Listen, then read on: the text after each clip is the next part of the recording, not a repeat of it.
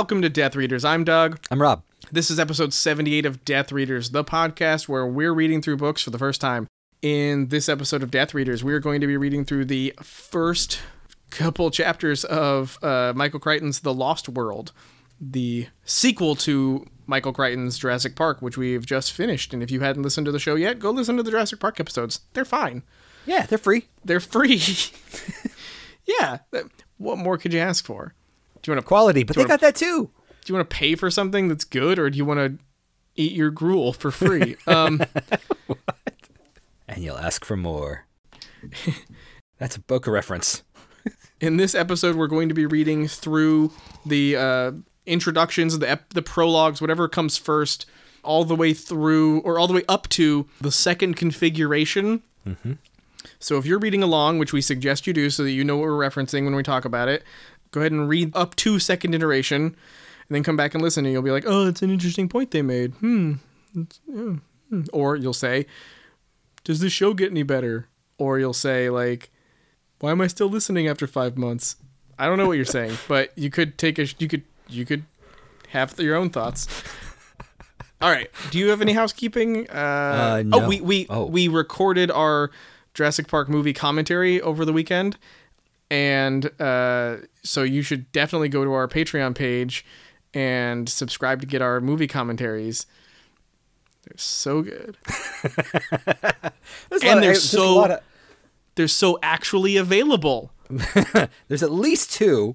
Um, more are on the way. I so promise. But there's also Mm-hmm. lots of other content on there. Bits and bobs and cutout shows and alternate thoughts and ideas. It's great. It's a treasure there's a trove lot of- of, content. There's a lot of stuff on, on our on our Patreon that's just us talking about movies and stuff. It's a lot of stuff I'm sure Doug doesn't even remember having conversations about. I don't. I don't remember. I should quote him to on our that. He'll be like, "What?" I said, "What?" no, I would say that was a long time ago. That was locker room talk. I couldn't possibly remember that. It's not how I. am. That has no reflection of who I am today. I, I have no recollection of saying that. We have it on tape. I have no recollection of saying that. Don't recall. I don't recall it. Anyway, God, my heart's bleeding all over my shirt. Your heart is bleeding all over. Your, oh, I, Yeah, okay, yeah, yeah, no, I get, it. I get, it. I get it. Because I'm smart.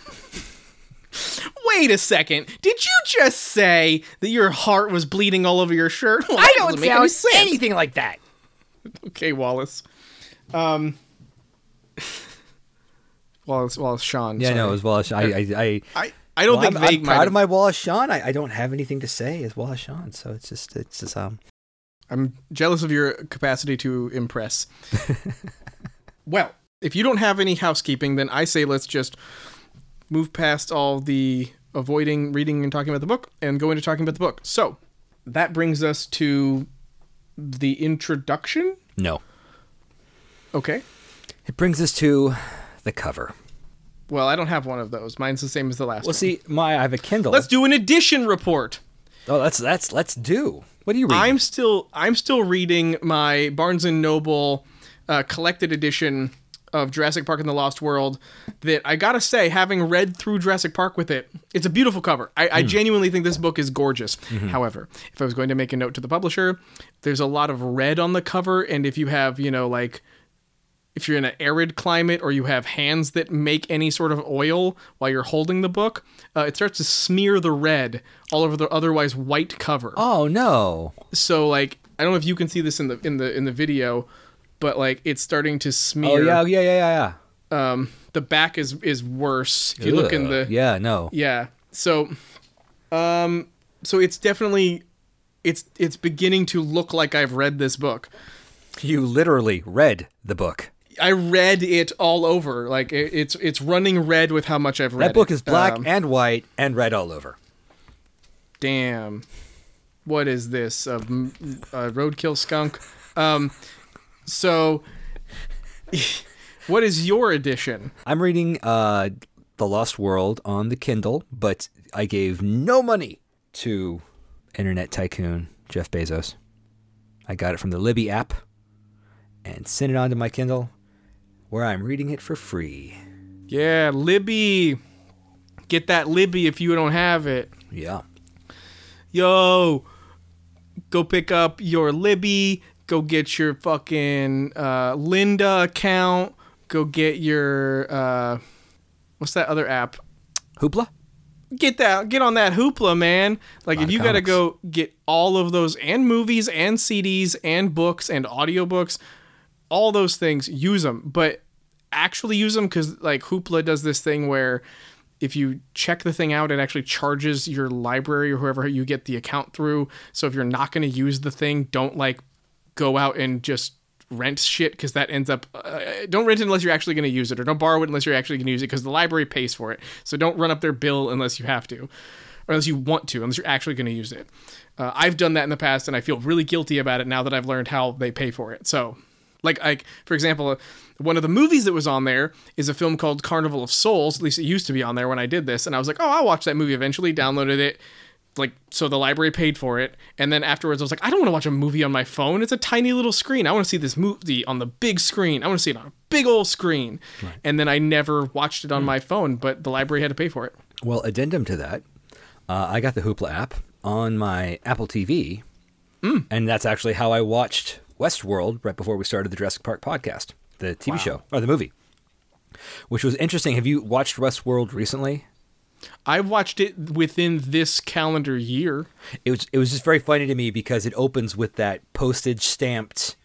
Uh, sort of, it looks like it's news footage at first, but then you realize it's a promotional video for Westworld done in the style of a newscast, and it's all grainy and it had the black border around it. I'm like, oh, I guess that's how I'm going to watch it. Okay, and then the movie, you know, blossomed to full HD, and I'm like, oh, damn, Hoopla. Okay, that was Michael Crichton's stylistic choice. Cool. yeah So Hoopla is pretty great quality if you have it uh, access to a TV version of the app. Yeah, I don't think I think I usually uh, use my PlayStation to watch stuff, mm-hmm. and my PlayStation has let me down in terms of what what services have apps for it, and I think Right. it's like winding down. I think the PlayStation is like PlayStation Four is at the end of its life cycle, like PlayStation 5's being advertised. Uh, so it's out. It's out now. is it out? Yeah, it came out this week. Dang, son, I'm behind the times. Yeah, was Um, uh, this this Wednesday, I think, the 12th. I believe it's the 15th Well, now. for example, like uh, there's no Criterion Channel app for the PlayStation 5. There is for the Apple TV, um, and there is for the Xbox. I think there's no app for uh, Hoopla on, as far as I can tell, on my PlayStation. There is apparently on Apple TV. So, yeah, no, it's that kind of thing. I Uh, so I uh, I haven't been able to try that, but you, dear listener, sh- should go go to your local library, see what they have for you and what you can use, and use it, and appreciate your local library. And if you can't, if you don't have a local library that helps you with that thing, um, as we said before, and we will say at the start of every episode that's a new book. Go to a local bookstore and see if they have the book we're, we're reading or books that you want to read and purchase it from them because that keeps good books out of the garbage. That keeps good books in the hands of good readers, and it keeps um, local small businesses going. You don't need. You really like wear a mask. Go to the store. Call ahead. See if they have it. Go pick it up. Maybe they'll have curbside. You don't know unless you ask but there's ways to to do this that that is like low carbon and it's low um, money to uh, oligarchs. That's not the right word, but Eh, give them time. business autocrats. How about that? It's it, it goes to not those people. So, sincerely recommend doing all those things. What if what if Jeff Bezos changed business to Bezos? Like he just just changed the word. Yeah, Like he was like, "I'm so powerful, I'm changing Eng- English." Change, I'm changing. I'm changing because I am the best at business. Okay, so you're not saying he's changing it. He's just being a guy who will always who puts his name into things that don't doesn't need it. Well, but then he will insist that everyone. I mean, he's gonna be so powerful. He will insist everyone at Amazon use it. And then he's Don't you insist every book that uses the word business replace it with business. Like, How to succeed in business without really trying. um, I don't know another. I don't know any books with the word business in them. Uh, Big business with Bette Midler. Of course, now No it'll have idea. to be Bit Midler. Okay. Stop me, please, before I No, I, I I can like recognize the dying bit. So, um, the uh, those are our editions. Go check out your local libraries, local digital downloads that are or, or local library provided digital download sources, or um, go to your local secondhand or just brick and mortar bookstore and pick up a copy of The Lost World and read along with us. So now, Now, we can talk about the cover. now let's get in. Talk about the cover. Please talk about the cover. I'm going to talk about the cover. And I want to talk about the cover because this is an actual moment of kind of embarrassing hubris. Not maybe not hubris, but it was embarrassment for me. This is not a bit. It sounds like a bit. It really wasn't. I always Kindle always starts you on like uh, where it thinks you want to be. You know, chapter one, maybe the forward, uh, table of contents. Sometimes they they fuck that up and you have to skip backwards. So I always just matter of matter of course. I go to the very beginning. I want to see what cover image they've used. It's going to be black and white. Um, but this time I go all the way to the beginning. And on the title page of the Kindle, it says "The Lost World," and there's a low contrast grayscale image of a just a simple uh, like uh, a home icon. And I'm just looking at that, and I'm like, what a random house!" Oh, and I felt like an idiot. what is this random house doing here? Does it make any sense. and it was it was like it was like dumb, and then I'm like, maybe it's not, and I skip forward. Random house, public. Fuck, I'm an idiot. Honey, who let penguins into my book? It's so close. Oh. Oh, it almost flooded the septum, you bastard. Del Rey. Did Lana make this book? How many more can you do? Pocket books? Oh, I get it because it's a kangaroo. I think the kangaroo came later. I think it's because you used to be able to fit the paperback into your pocket. Yeah, that's bullshit though. I mean, look at like you, you, go ahead and you try to fit Salem's Lot into your pocket. Well, no, you. I mean, they've got the like the trade paperbacks now. I used to work in a bookstore. I know the lingo. Simon and Schuster didn't they invent Superman? It's a deep cut. Tor.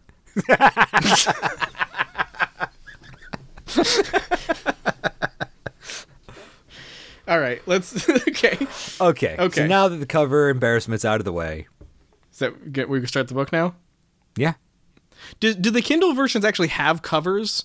Sometimes it's gonna. It's it's it's it's not unlike this screensaver picture here, where it's just a grayscale image.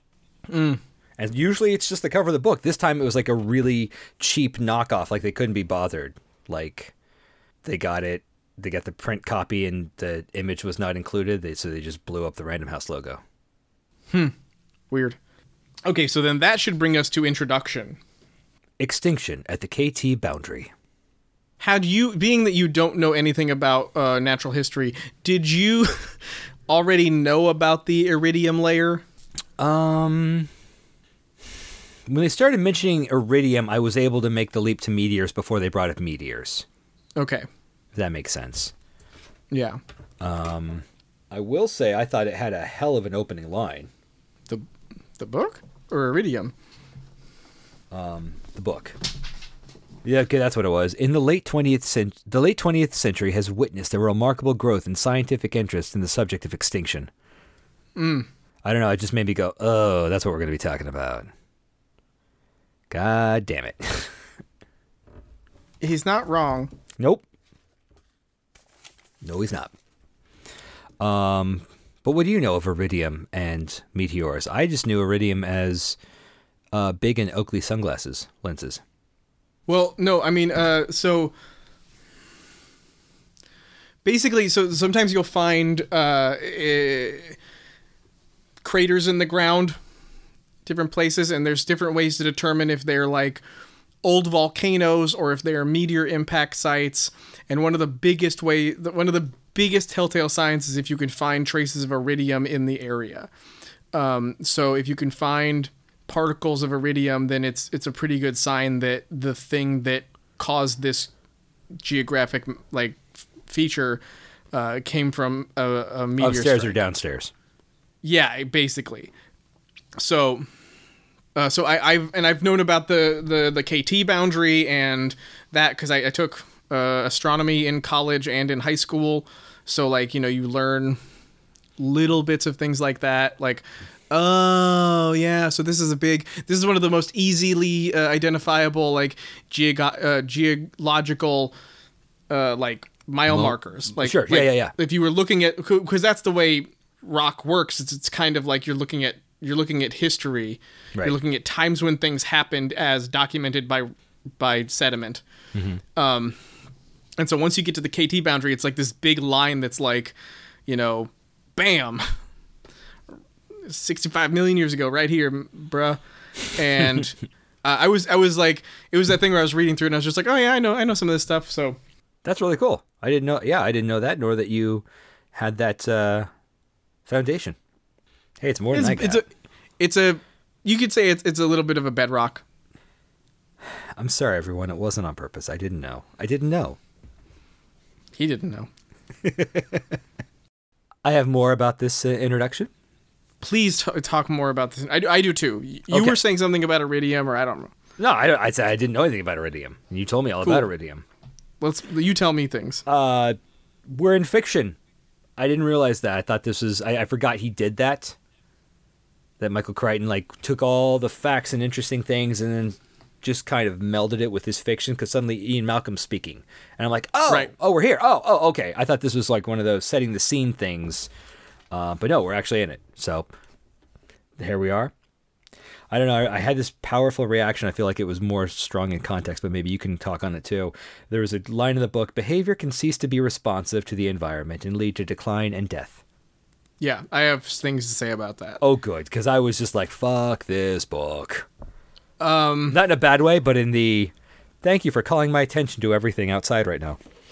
Well, okay, yeah, but if you can detach yourself from that and think about how they're talking about it in the book, hmm. which is talking about prehistoric animals who do- arguably didn't have the cognition to comprehend that their in, in this assertion their behavior en masse n- changed in a way that was so self-destructive that they were became extinct that seems like a dumb hypothesis. Wait, say that again. I mean, if I, I, I have trouble sometimes with these these things and comprehending them. So if I've fucked up, let me know. But from what I understand, Malcolm's argument is that somehow dinosaurs all could have changed their behavior in a negative way that led to their extinction and therefore isn't necessarily related to the catastrophic impact event that very likely caused a mass that, that also just happened to coincide with a mass extinction event That's very Malcolm. I, I what I got from it was dinosaurs as a whole stopped adapting. yeah that doesn't make sense to me And, and just like just like the species kind of just get well that's I think that's what he's trying to posit and what the book is but it's not a to species it's a it's it's a a, it's a a, race. no it's it's a um, genus Sure, sure. It- it's so it's, it's Okay. much I used the wrong word. that's like Di- saying all- dinosaura. dinosaura. That's the word Sure, they use, but- right? but again, like if you- that's like saying, you know, I don't know, like God, you know, bugs, all all invertebrates just stopped, and it's uh, stopped. Just they stopped evolving, and it's like based on what? Ba- like they're they were massively diverse. They they had plenty. I, I mean, I, here's my problem. Okay, Okay. let's let's just take a step back. Okay. My actual first note is that uh, a lot of this shit is is suggested and in no way cited or backed up. Um, and it is fiction, and it is a lecture in a fiction book, but it it, I, it just hit me with all these questions I had, where I was like, "Excuse me, can you go back? Can you go back to this notion that mammals' average lifespan as a species is, or for each species, is around four million years?" Tell me how that is something that is known. Tell me that Sure. because it certainly seems like mammalia have been around as a again I don't I don't think it's a I don't know if it's a genus or what because I'm not that good at this but like they've been around since before dinosaurs so Right. I I I mean I get what they're like so in that in that sense evolution has to continue to change for these for for the the the eventual ancestor versions of you know or ancestral versions of these things to have to be so different from the modern day versions mm-hmm. like there I I saw this story about a prehistoric dog that was thawed out from some some permafrost recently Yep. It's like incredibly well like it's it's in super good condition, like disturbingly good condition. Like you can see fur and skin and flesh and teeth that are still in the like it's just gorgeous. When they were they did a DNA test on it to determine it's called uh I think it's called uh shit Do- Doga or something like that. I don't remember. I, I should really know more about this. Um, unfortunately, I'm using both of my d- like googling devices for this fucking podcast, um, so I can't just like. I need to get an iPad. Is what I You need. do. You Um, need to get an iPad. I need to get a MacBook.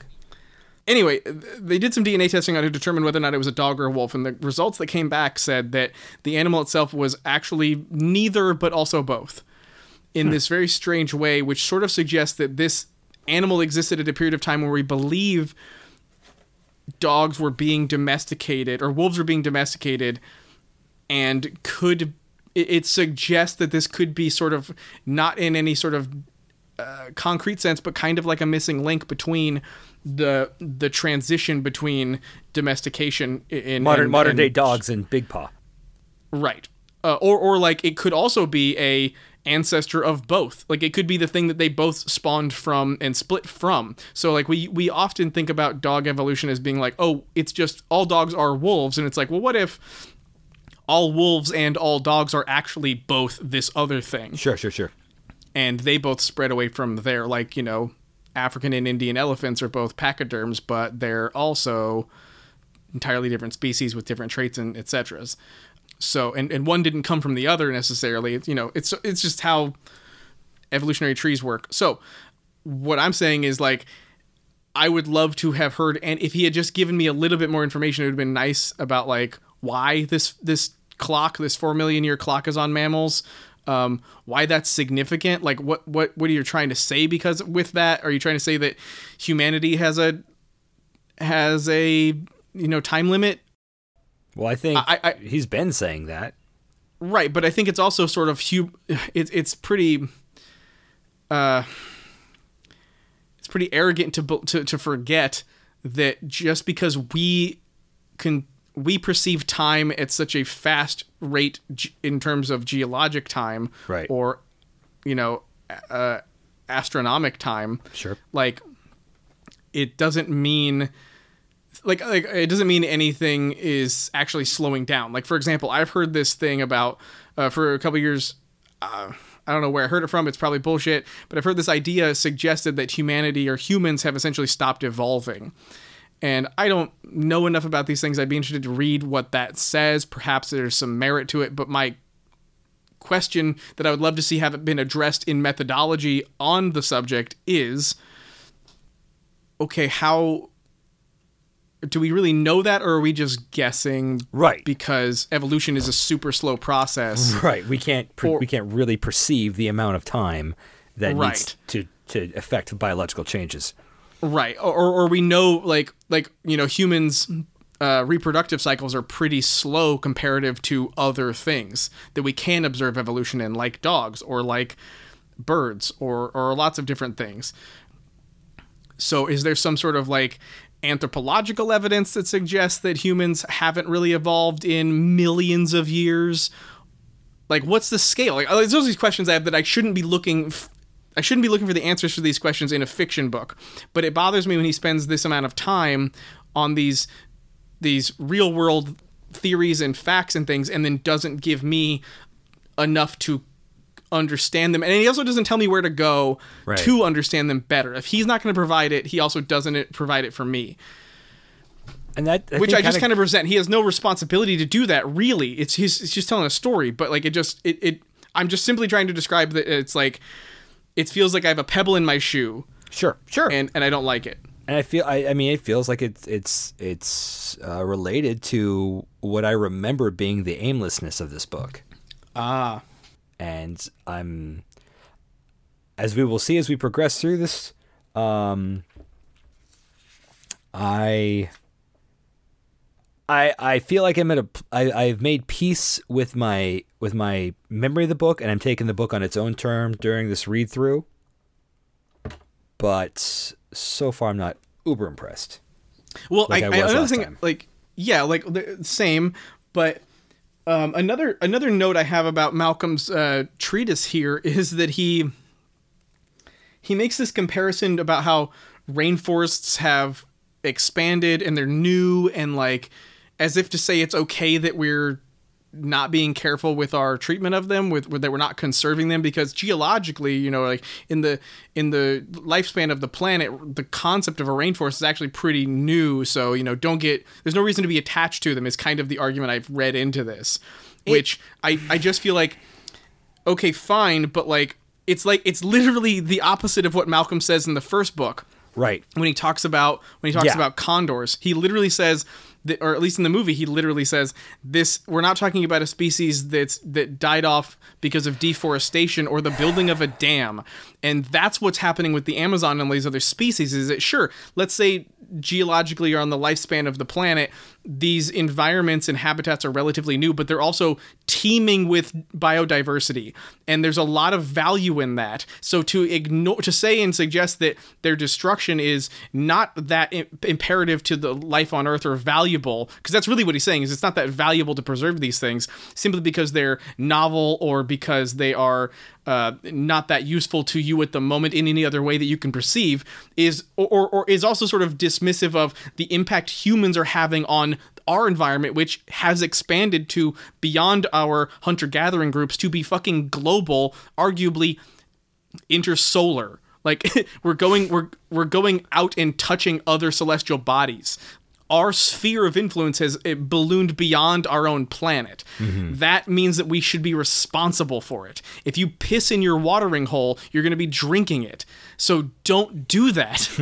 like, anyway, I what were you going to say to my rambles? unless Malcolm is so pedantic, he's only taking issue with the bad arguments of of Which I think he might be. which which Is fucking shitty. Is it is shitty and it makes him a less compelling character. and it, but it's what I talked about in the last couple episodes of the last book too. Mm-hmm. This idea that he he goes around being like, "You can't possibly destroy the planet," and it's like, dude, no one should no one should be having that conversation. You're supposed to be an intellectual, and yet you here here you are making like a bad argument. You're making a really dumb and bad argument. Please don't. Like it, it felt it feels insulting. So this book, unfortunately for me, The Lost World picked up on the same note that was that like the bad taste that was stuck in my mouth from that section of Jurassic Sure. Park. Sure. It starts off with that. And I was like, ooh, ooh, I don't like this. This tastes like battery acid. I would like to not have that in my mouth. Last time, um, last thing. Okay, this is okay. This is a big one. Okay, this is a big Okay. problem I had with one of the things he he just offhand says some shit here in this introduction that was like really set me off with like you are being a dickbag and I don't think you understand and I'm going to try to forgive you for writing this book 30 years ago and not understanding the gravity of the thing you were talking about cuz like ugh, okay so um this is the last thing I have to say about uh Malcolm's bullshit in the introduction. Okay. So at some point in the introduction, he has this like throwaway line where he says, "If the seas dry up or become more salty, then of course ocean plankton will die." And he says he, he refers to them as quote simple animals, as if to say that because they're just simple animals, it's understandable that they couldn't hack it like us complex animals. So I'm going to take a pause here and just try to underline the fucking point of the first book, which is that you can't, you should not, it's a huge warning about looking at complex systems and oversimplifying them. So, in this exact moment, Crichton, through the filter of Ian Malcolm, is suggesting that, in my opinion, I read this as suggesting that if, if ocean plankton die off, eh, no big loss. So let me tell you about how big a fucking loss that would be. So, as far as I understand it, ocean plankton are incredibly important to life on Earth. Uh, and here's sort of why. They're, they're, they're a really important part of the ocean food chain. So basically, ocean plankton are these little tiny like creatures that uh, little like small fish eat that are then eaten by bigger fish that are then eaten by bigger fish that are then eaten by bigger fish and sharks and orcas etc so they're like the start of this thing. They're also the thing along with krill that huge like mammoth uh, leviathans eat. Like big whales baleen whales eat this stuff. It's one of their main sources of food. So a huge chunk of ocean life depends on this one thing being around. They're also, yes, very sensitive to oversalination of, of ocean waters. Also, heightening of temperatures, increasing ocean temperatures are also not great for them. Same as with the the uh, reefs and and especially the Great Barrier Reef. Reef. It's really not great to be uh, oversalinating the water and also rising its temperature. So there's that just on that level. Also, uh, it's been uh, supposed that ocean plankton also perform an incredibly important role in our um, in global warming. So what, what what plankton and krill do is there's a lot of them, right? And so they're just in the fucking ocean. So so but they're also tiny and their their their bodies uh, reflect light.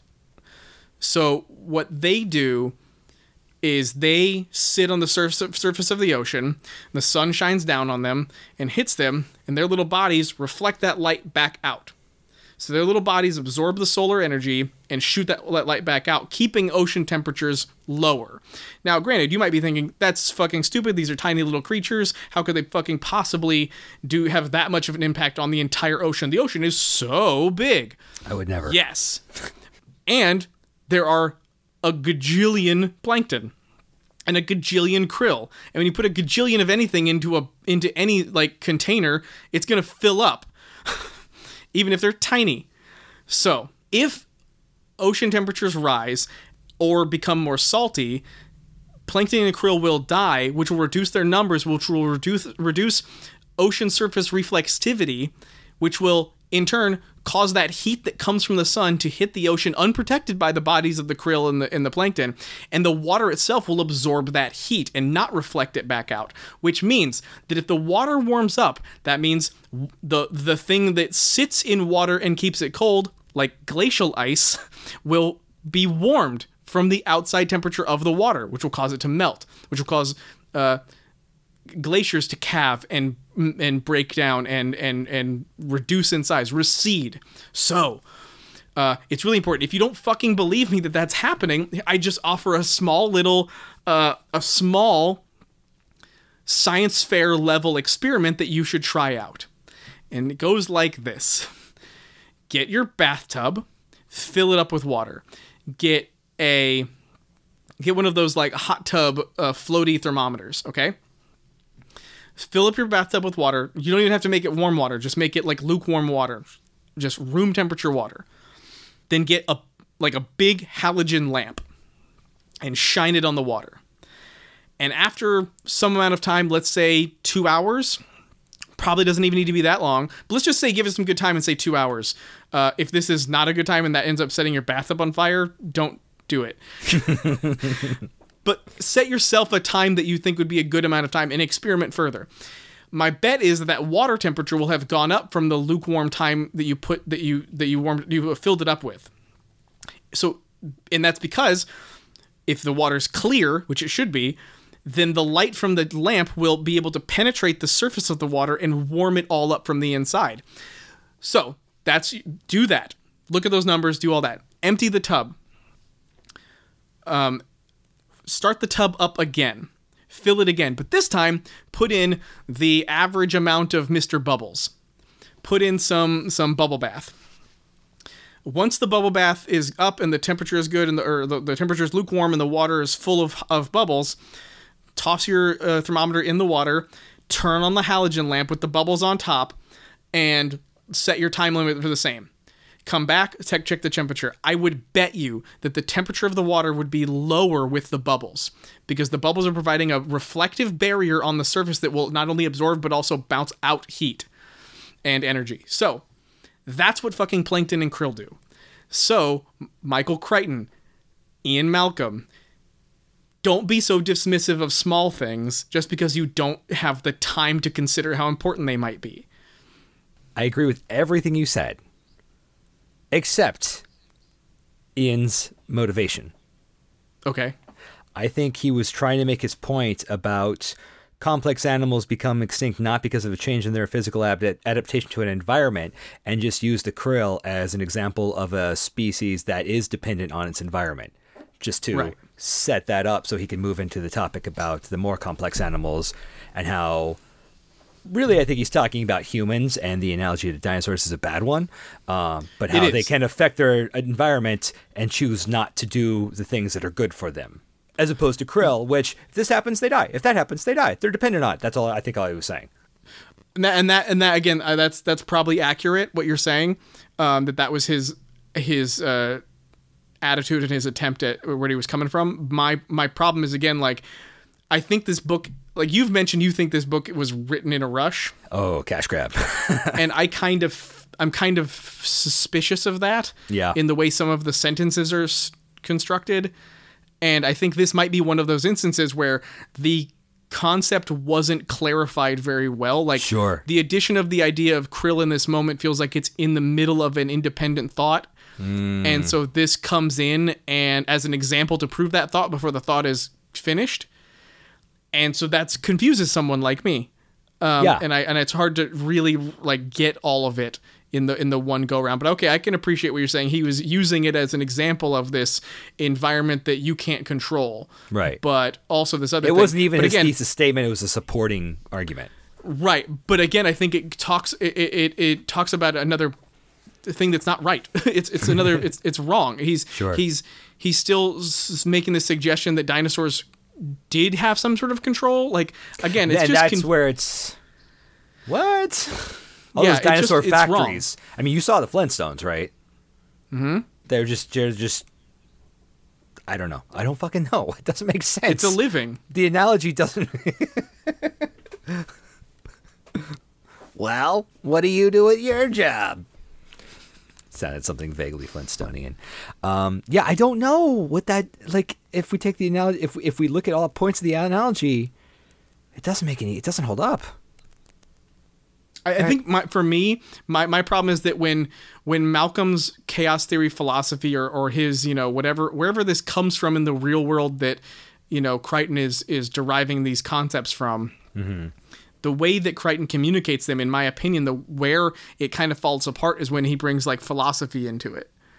Um, and you could argue the whole thing's philosophy, but I mean Sure. is like, um, it's the same thing where it's like it, I, I think it's impossible to control the weather because that was the big you know I, I- idea he brings up in the first book is Right. like you know complex weather systems you know uh, uh, uh, the butterfly effect effect he talks about this. But so it's not really easily or even potentially possibly uh, affectable in a direct or, or malleable or deliberate way. But that but again that doesn't mean that what we are doing is, is very specifically for what i understand about crichton is not having a negative effect on something more complex like the climate. So it's like it's like forest for trees with this guy at this point is how it feels and i don't like that that's it's bumming me out because i really felt like he had a lot of good points and thoughts in the first book Absolutely. It. Uh, he doesn't feel like he has anything to say. Maybe that will change. And I also will agree that sometimes, yes, species can uh, make rapid, radical changes. Or, mm-hmm. or like I I think let me put it this way. I think that it goes both ways. You could make the argument that some species don't make changes enough that negatively affect them and lead to their extinction. I think you could more accurately argue that species have a tendency to, or at least humans, are having a or proving to have a tendency to make changes like make changes that are actively leading to their destruction and the destruction of their environment. And they're not going to change off of that course. Right. Like, so where does the change start to make it fit for you? Is it the change that we started overproducing like carbon into the atmosphere, or is it that we didn't stop doing it? Like, wh- I don't know, man. It's not my argument, but it just feels like I don't know what he's talking about. Like I don't know what it is that humans are doing that he's alluding to that are leading to our demise. Unless it's just bioengineering. Is is I think I think that might be it. I think he might be a fucking Frankenfish uh, guy. Like, like there was a moment later where he references that one of the bad things Dodgson did was he made this potato and sold it to people. He genetically engineered a potato and sold it to people. Right, and gave kids diarrhea. And that diarrhea. upset him. Gave kids Yeah. diarrhea. This is fear mongering bullshit. Like that isn't how genetic engineering of of of how all it isn't how all genetic engineering of food uh, and produce goes. Like Right. literally the chickens you all eat, the corn you all eat, the wheat you all eat has been in some way eugenicized. Right. it's been genetically engineered to provide a yield that is maximized with its uh, growth time. So you want to have the largest yield of whatever the product is. So whether it's corn or chicken or whatever, with the shortest amount of pre- like of growth time. So make the chicken fatter faster. That that choice of selectively breeding the fattest, fastest breeding chickens mm-hmm. is the same but slower as changing a DNA like molecule or adjusting it or, or removing a gene from a potato like strain or whatever you want to fucking call it that makes them more resistant to pesticides or more resistant to bugs something like that it's essentially the same just on a more like specifically like splicey level like a, a micro level as Right. opposed to well i'm just going to let this one chicken breed with this other chicken and we're going to have fatter chickens so, like, I mean, I, all I'm saying is, yes, I understand science is scary. I really get it. It's super scary. There's so many things that science can do, and oh my goodness, I'm not educated enough to understand them.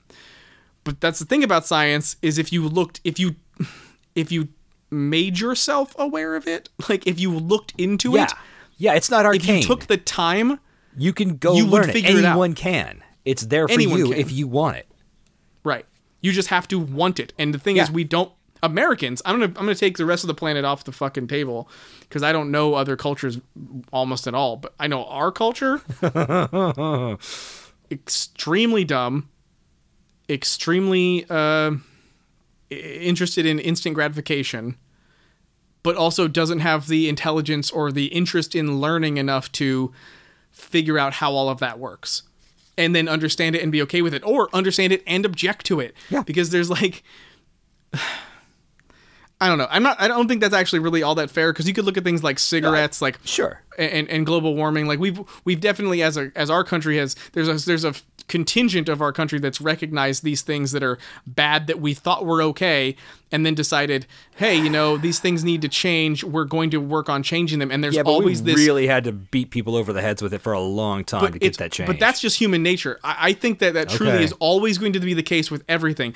Think about it. You're talking about vaccines, wearing masks, um, global warming, seat belts, like uh, age of consent. Like there are things that we have to go out and tell people don't do this, and there will always be the same ignorant group of people that go, "Don't tell me what to do."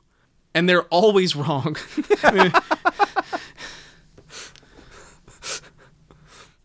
I know we're not talking about all Americans, but if you're someone who's going to float that argument, we're probably talking about you.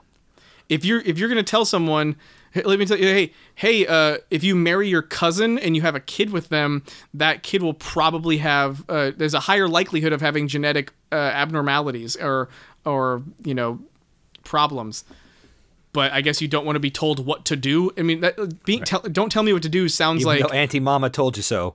it's yeah, it's the cry of someone who's actually saying, "I refuse to learn."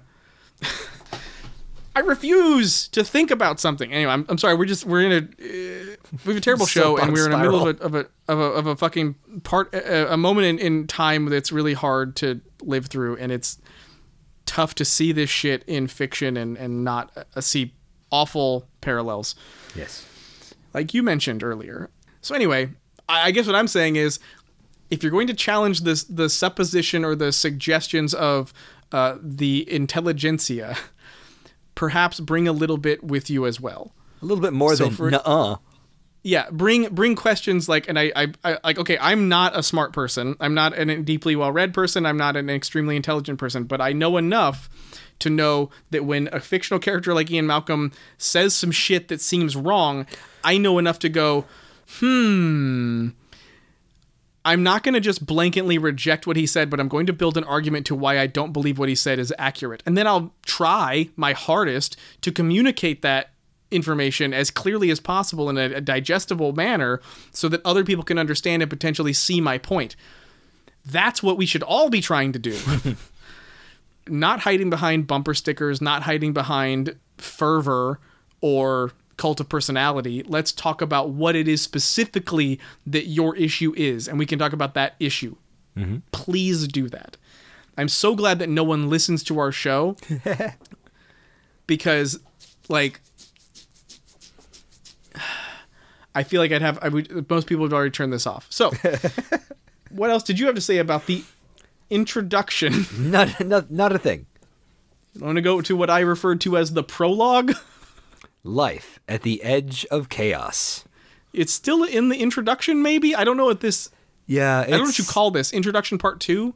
I feel like maybe because we're moving more into the story now, it's it's the same content, but like first we had some backstory with little Ian Malcolm. Now we've got Ian Malcolm with the speech, and then we have the next part. The whole thing is one big prologue, but he felt the need to break it up into three sections. Right. Um, well, my first note here is is just sort of general. I have like two general notes. okay, Uh, the, the first one is I, I okay I, I've read what Crichton did when he brought back Malcolm, and I can say that yes I do believe it was unsatisfying. yeah. I, I think that that Do you believe it was intended from book from the end of book one? That's where it doesn't. It does. It feels like it's a it's a retcon. yes. Well, He, considering he in that his the- mind killed Crichton or uh, uh, uh, Malcolm off in '89 or whenever he fucking wrote it, uh, and oh, I got to bring him back. Sure, but but but up. I mean, sure. I have no reason to doubt that that's the case. It certainly seems like you could connect those dots. I don't know how much it really matters. And that's a good point. I think in the way it matters to me is how it was handled, and I don't think it was handled very well. Um, the idea where he feels like he's definitely adding a tacked on answer of like, you know, they even pronounced me dead. I was legally dead And see, that's for a period of time. that's that's a narrative untruth. The book told us he was dead, not the people in the book. The book, and that it Technically, that's not true. It feels like it's indicative of the entire book, and that, that's my worry. I'm going to try to like take it at face value, but that feels to me like just on page one, if you don't count all the you know other pages, this is saying, hey, that's that's that's how flimsy this book's going to be. Um, I, I don't think they actually said he was dead in the last book. I think what was actually said. Here, here's the two moments that we talked about. Right? No, I, I remember, but go ahead and and, and The first, yeah, for for those of us who maybe don't remember and don't want to go back and dig it out. sure. The first moment is Grant asking Robert Muldoon about Not Malcolm. Muldoon. Oh yeah, it was Muldoon. Muldoon made it in the book. yes, Okay, sorry. and Muldoon shakes his head Right. as if to say no. Right. We don't get any res- any clarity about what that means ex- until later, when there's a sentence that says someone says they wouldn't even let them bury Malcolm Ah. or or uh, uh, what's his name Hammond. Ah, but, see, you know who you that, that was bury. not somebody who said that. That was the that's where it is. That's the narration that was saying that. Sure. Right, sure. So my point is, you know who you wouldn't bury? Someone who's alive. It is sort of odd to say that, but like I could walk around saying, they won't let me bury Rob. They won't let me do it. It would suggest you're dead, but it's not actually saying you're dead. That's that's that's some lazy frog DNA in my opinion. I, I don't think it is frog DNA, but I do think it's lazy. Okay. Um, I, I mean, I think for all intents this and no purposes, no this is this is no this isn't frog DNA. This is you never told me he was my father. You told me he killed my father. Well, he sort of did from a certain point of view. Malcolm was sort of dead. See, he, they wouldn't let them bury him from a certain point of view. yes. Mm, I'm not excusing it. I'm, again, I want to clarify. This is lazy. Okay. It, Okay. It is. Okay. It is lazy. It just. My only point is, at no point in the in Jurassic Park is it clarified explicitly that Ian Malcolm is dead. There are two instances where it's suggested that he's dead. Uh-huh. okay. So, as disappointing as I find this, it is at least competently written enough that it suggests that this could easily, this scene where he mentions all this could easily be months or even years, which it is, after the scene you described where we cut to, you know, EMTs shocking him back to life and he has to Right, go right. through repairing necrosis and physical therapy and learning how to be a human again. And this could be years down the road. And I'm like, I guess, I guess you're, we're, I just, I'm left to fill in the gaps. Maybe this is the book that taught me how to do it. maybe i mean you've, you've mentioned that frog dna is where you obviously you get that turn of phrase but um yeah i uh i would have preferred to read the thing that i suggested Yeah. because that would have i think been cleaner Yeah. even if that was the introduction even if that was the prologue of like we just start this book with that sequence with I, like someone being like like someone shouting in an emergency room like why'd you do that i already pronounced him dead something like that Oh, I mean, he's already proven he loves to go to the well of South American people being portrayed as simplistic and dumb. Someone could have just ma- accidentally pronounced him dead, and, and and you see the body bag struggling, and oh, we've got a live one, kind of thing. except that at a certain except that at a certain point in these chapters he does reference that the Costa Rican healthcare system is like one of the best in the world. Yeah, but he also has Diego on the island not paying attention to what Levine is saying. Levine. He also has the in the first book's prologue introduction this thing where they take a dying man to a veterinarian. Yeah. No, no, she was a doctor. She was a doctor. Oh, was she? I, Yeah. I- for some reason I felt like there was a vet situation no, she happening. was she was the, but but remember right, her you're right. her her uh, her assistant who was super competent suddenly got super superstitious. yeah, that was the thing you didn't like. Yeah, that's what I didn't like. That's that's what I'm saying. Anyways, I'm done with that prologue. If you have more to say, we can go there. I do. I think one of the things I'm interested in with this book is seeing the themes in it. Mm-hmm. Because if I can pick up any, because the theme in the last book was real strong Right. and right. real clear. It was like a it was like a thick red line. It was like right here, stare at me. Um, I, I and so far all I can really get is that it's a story about, and we're not that far into it, but my guess my guess at an early theme uh, would have to do with essentially like unfinished business, Right. Like or or like the fear of an attacker. Like if you are sur- if you're the survivor of an assault and you know your attacker, then you're always going to be afraid around them and you're never Okay. going to be like really you're never gonna, you're probably never going to really feel safe unless you go through a lot of therapy until you know this is like what people say about their attackers when they go to prison why like why uh, convicting one of the reasons many reasons why convicting like sexual assault like assaulters is so important is because these victims get one of the many traumas and and and horrible things that happen to these these people is that they have this uh, sometimes they have this feeling of being pursued constantly. They're like constantly feeling this ever present like danger. So if you you can help that process the, to help these people who've already been victimized to an unbelievable degree uh, besides justice, besides upholding the law, you can help these people individually by putting the people that caused this thing to happen to them away in a place where they can't get out, and or presumably shouldn't, or, or should have a really hard time trying to, and so that they be, it helps these people feel safe and to be able to move on and and continue with their lives. This kind of feels like Malcolm is that is that person. Like they talk about him having these nightmares when he's under sedation or or, or and, and describing things and saying things and, and sweating and he has this like these different behavioral ticks that sound to me like PTSD. a, tr- a, a yeah, like a, a exactly PTSD, someone who survived trauma, but someone who survived trauma, and then this story is about the thing that caused him trauma coming back and him having to confront it. And so I'm at a certain point later, um, I'm probably jumping the gun here, but there's a moment where Malcolm turns from saying, I have zero interest in doing this to, sure, if you hear something, I, I'll absolutely help you. And it happens in the span of a page. Right. And there's no real justification for that transition. I think there is a time jump at least. Maybe, but in but in the way, but, but again, like there should be information there. You're, you're absolutely that communicates right. To we will get to that because I think what I've got his what the too. reasoning is, and Yes. and my only justification eventually became, oh, you know, he's he's behaving kind of similar to someone who is worried that their attacker is going to come back, mm-hmm. and is going through the process of like protecting themselves and going through the process of making sure that it's not happening, that it's not real.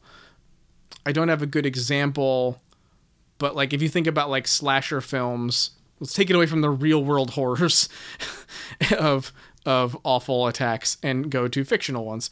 I think there are I can't remember I can't come up with a good example here, but like that's sort of a thing about a character like like Jason Voorhees is this idea that he can never go away. He never goes away because he represents this this persistent trauma that like like is is very difficult to deal with. Right. Uh, it gets perpetually more difficult to deal with. Um, so these people who think that they've gotten rid of him have to end up dealing with him when he comes back again because they were wrong. Something else triggered them. Something else caused these feelings to come back. Something like that. So it kind of feels like uh, Malcolm's in that scenario, and sometimes his motivations come off that way. But we can get to that. I'll, I'll when we get to that, I'll just say this is what I was talking about. My uh, last note for the prologue is that uh, Levine is correct that it is silly to suggest that an entire genus of animals went extinct because they didn't change their behavior, as if like, or or or rather that they did change their behavior and that made them go extinct. Like, again, we are a primate. If we did it to ourselves, that's one species. That's not a plethora of No. species. I think I feel like what Malcolm was trying to get at is just is that for whatever reason the thing that makes us evolve stopped working and he didn't do it well. I mean, maybe maybe it is that he didn't do it well, but my mem- my interpretation of that section is that he just says that you know we uh, that it's that the changes that they changed or they didn't change fast enough, and it's like, but he attributes it to behavior. He doesn't attribute it to like environmental stimuli that selects out traits that are better for adapting to these changes, because that's what evolution is. Like, Yeah.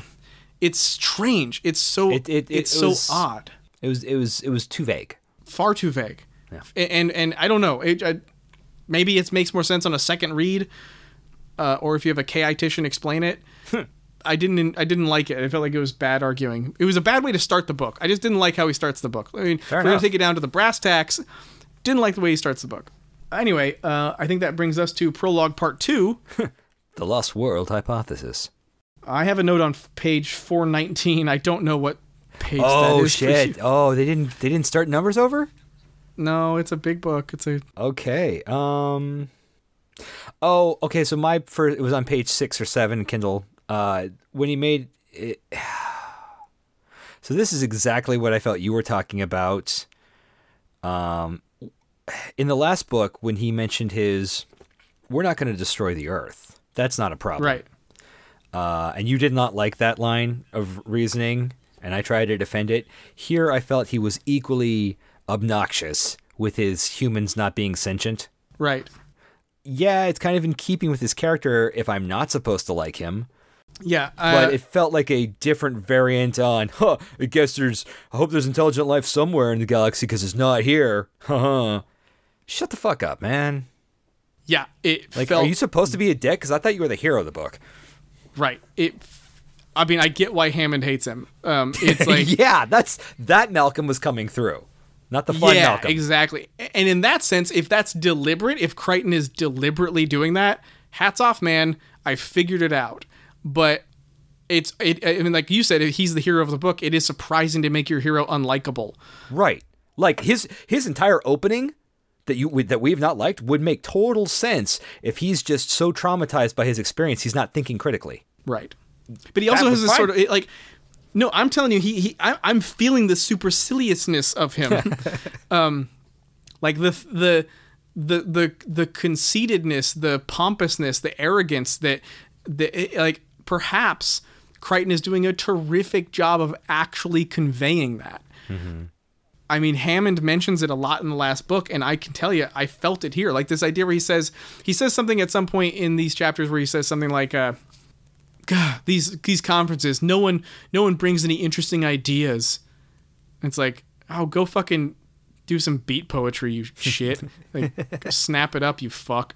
Um, this like, so yeah, I, I think that Malcolm's right here. He talks about like humans being stupid and uh, emotionally decisive species. Like we we make decisions and we go to war over belief systems and that that is not observable in any other species and it's also incredibly silly and destructive. It has very little to do with our own evolutionary success. It has very little to do with uh, whether or not we can uh, advance enough to the point where our individuals can breed and it has very little to do with uh, getting food. It's basically the the two main things about surviving.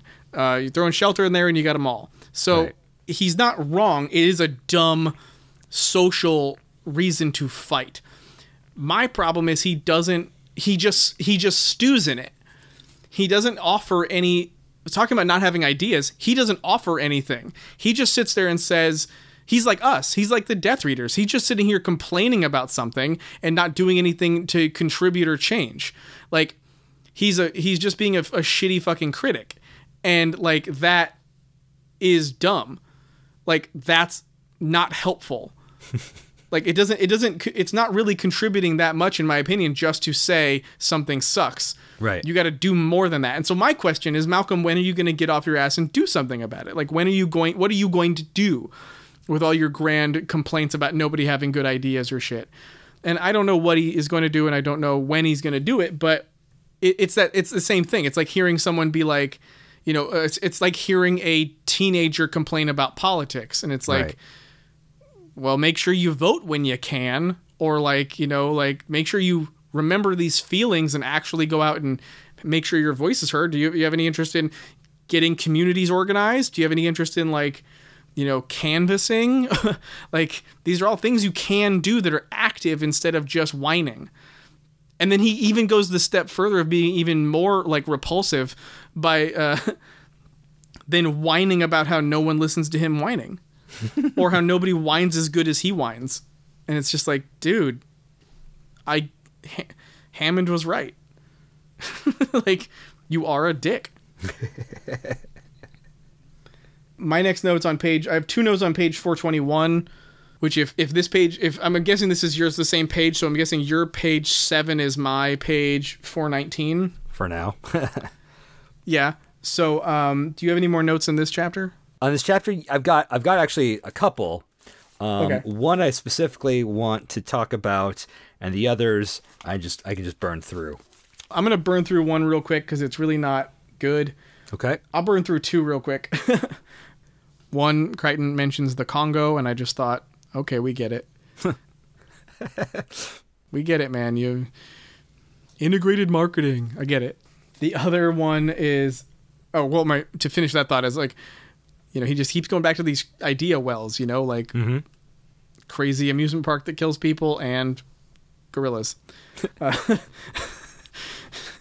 Amy, pretty.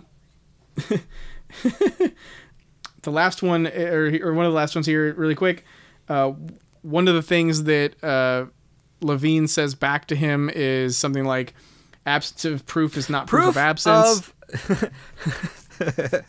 Perhaps let's not, but into it. absence of proof is not proof of absence. I've got that's my note.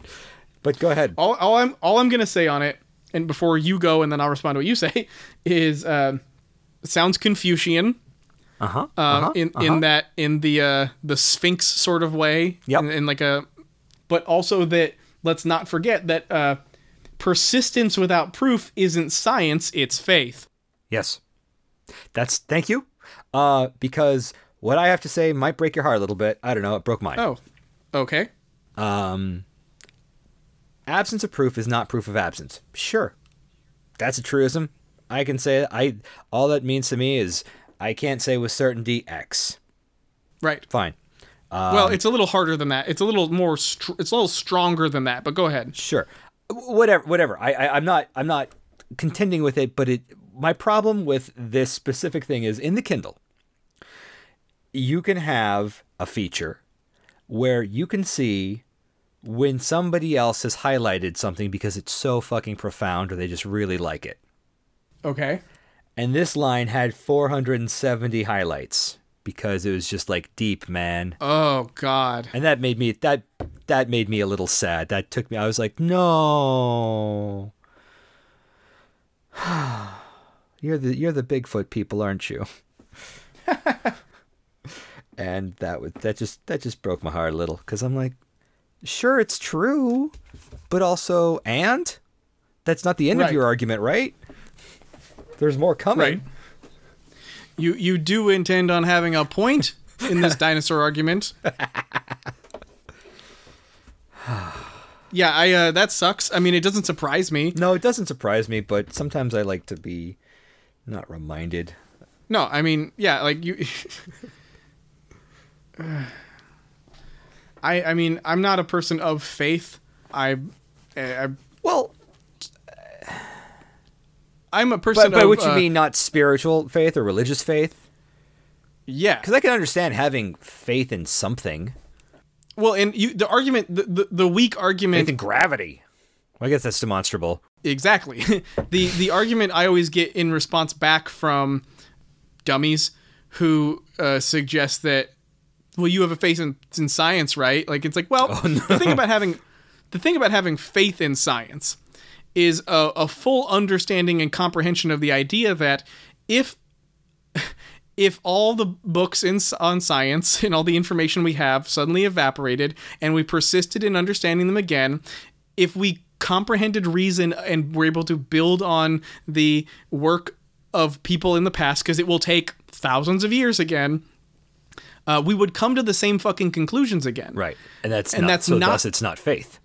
It's not faith. It's it's science. Yeah, it- you can it's say the it's, actual um, understanding of how the universe works. Whereas we've proven that there are multiple sources of people or, or multiple cultures that have different creation myths, different structures of religion, different religions, um, and they're not any of them right. They're not, and by that I mean they're not like. And this is so fucking pedantic and stupid, and feels I feel so juvenile having this conversation. But like, it's it's it's the the idea is that they're they're not empirical. Right. Okay. They can be fine for you. You can elect to to to worship and to have faith, but they're it's not the same. And it bums me out how few people really comprehend that or think they're being deep by being like, "Nah, man, that's faith." And it's like it's it's literally just understanding. it's not it's not faith.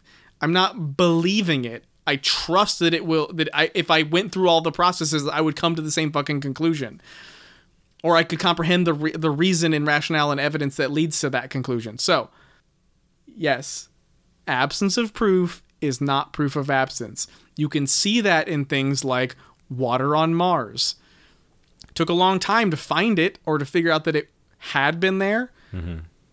in the past and that's why we have the quote canals on mars lots of little things like like germs certain point in time didn't know they were there figured it out Well, I'm to do my last three notes in this chapter. i have one more so you go ahead Okay. Uh, so apparently, uh, I feel like it's Levine. I, I don't know why. I always want to say Levine. i keep saying levine because i've said adam levine in And my I say Ted I wrote Levine. adam levine in my notes But I've been corrected by someone whose name is Irvine and insists that anybody named Levine would have gotten Levine all the time and gotten sick of correcting it. So I don't know. I don't know. There is an E at the end, so it makes me want to pronounce the I. So Levine makes sense. Uh, Levine's a plug and play Hammond. Sure. Uh, trikes, they never mentioned trikes. Did they? the movie What?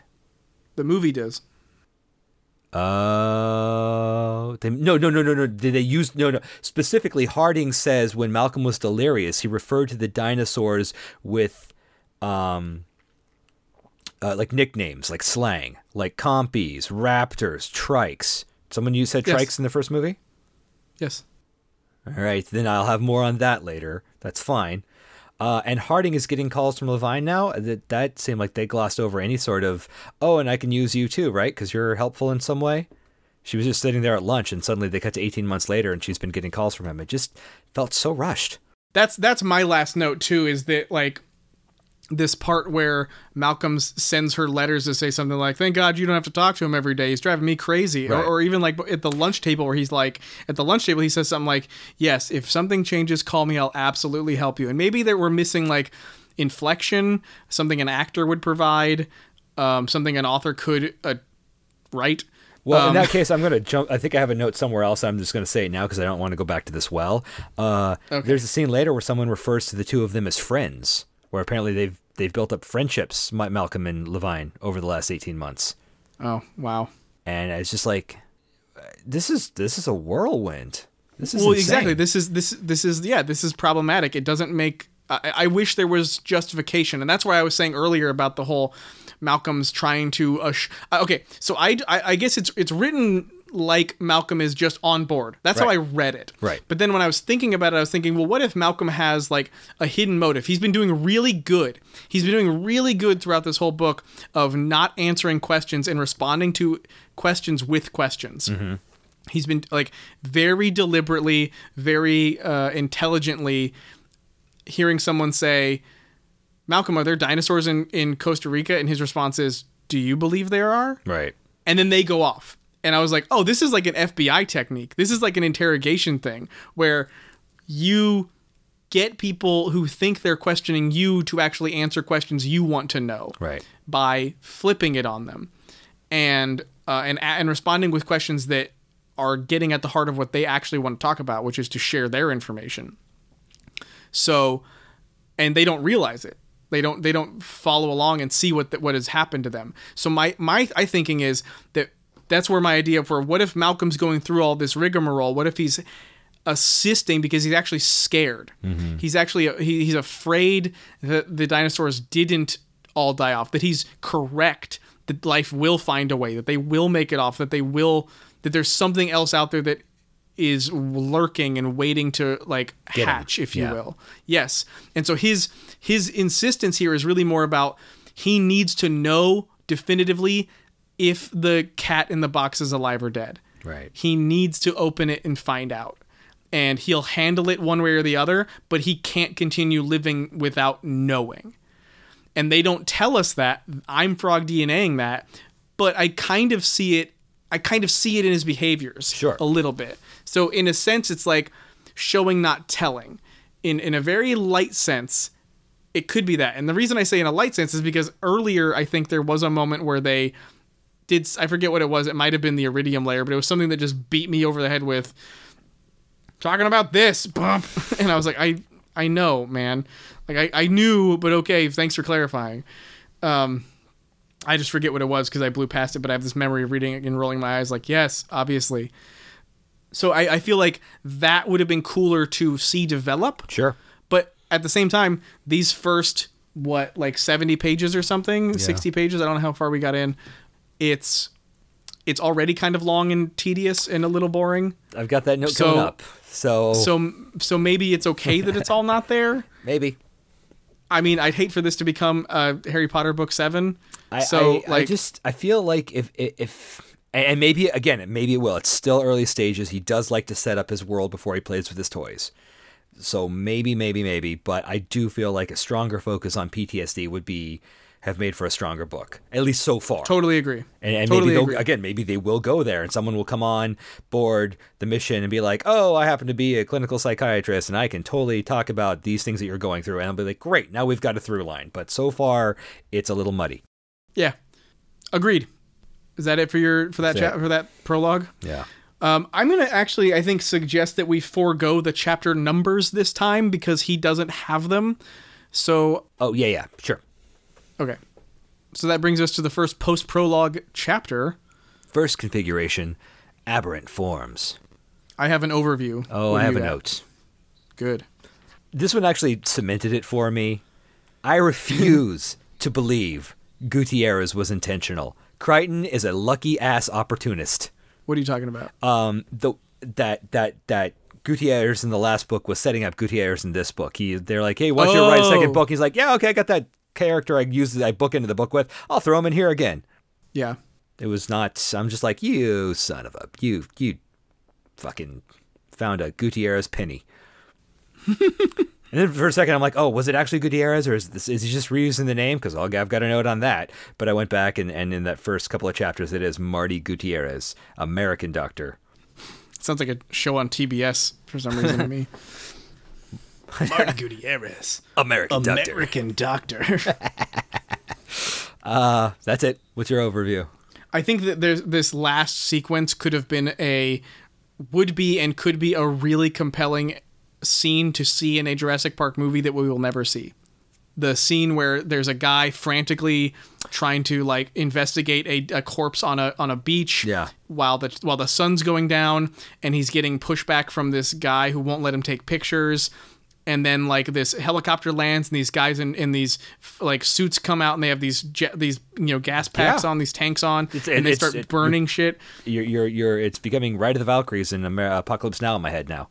it's it to me and this is real dark and probably too close to this but it reminds me of the f- horrible horrible footage of the journalist trying to board the plane at Jonestown where the guys come onto the runway and just murder them while their cameras are rolling I've not seen this, and I don't think I knew about this part of it. it's awful Okay, well, I won't watch it then on purpose. yeah Um, please nobody surprise me with that. yeah Like we're gonna watch It's, Graham uh, Graham's home movies. Psych. it's a it, it, like that feeling of like this feeling so out of control in this in this world where people are just like don't care i don't care you're you're like what you care about matters so little that we're not even going to listen to you. We're just going to destroy it. Was like oh fuck. So uh yeah it was i like i read this and thought i get why he could successfully direct a film. You know like this Sure. sequence is written very visually very uh cinematically and i could i could picture it.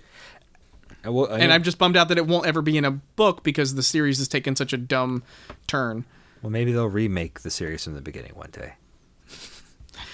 uh yay i don't know how i'm supposed to respond to that like that doesn't sound like a good thing but fine do you have any more notes on that chapter Nope. then let's move into the next chapter Uh, San Jose.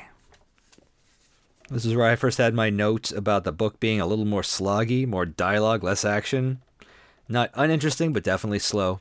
I really like the. I, I thought I basically was gonna have no notes on this chapter, and then there was this moment where the guy says, "Yeah, I just took the journalist to the wrong island and didn't tell him," yeah. and I was like, "Brilliant!" like I just remember thinking, like, "Great move. That is such a good move. Yeah. It's very smart." Um, I really there was a line in this chapter I really did like, almost almost on par with some of Malcolm's lines from the first book and movie. Um, Which are? People aren't studying the natural world anymore; they're mining it. Yeah. That was good. That was really good. Like, damn, you brought it for a moment. Yeah. But uh, that's it. That's all I got. All right. Well, that brings us to the next chapter. Departure. Short chapter. um, I only have an overview. Do you have anything more? Yeah. Um I'm just realizing I made a big mistake that I thought was going to be my big bow tying moment and will not be. Oh. But we'll get to it.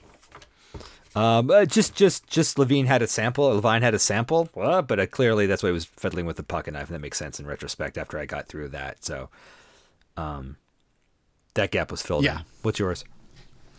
just that it seems odd that anyone would let this guy near the site if they're gonna burn it and and they're, there's the government's so invested in like keeping people away from it how did a helicopter pilot who's in league with dodgson let him on the on the at the site at all? Why where's the where's the motivation there? Where's the game why wouldn't you just make sure he never got there?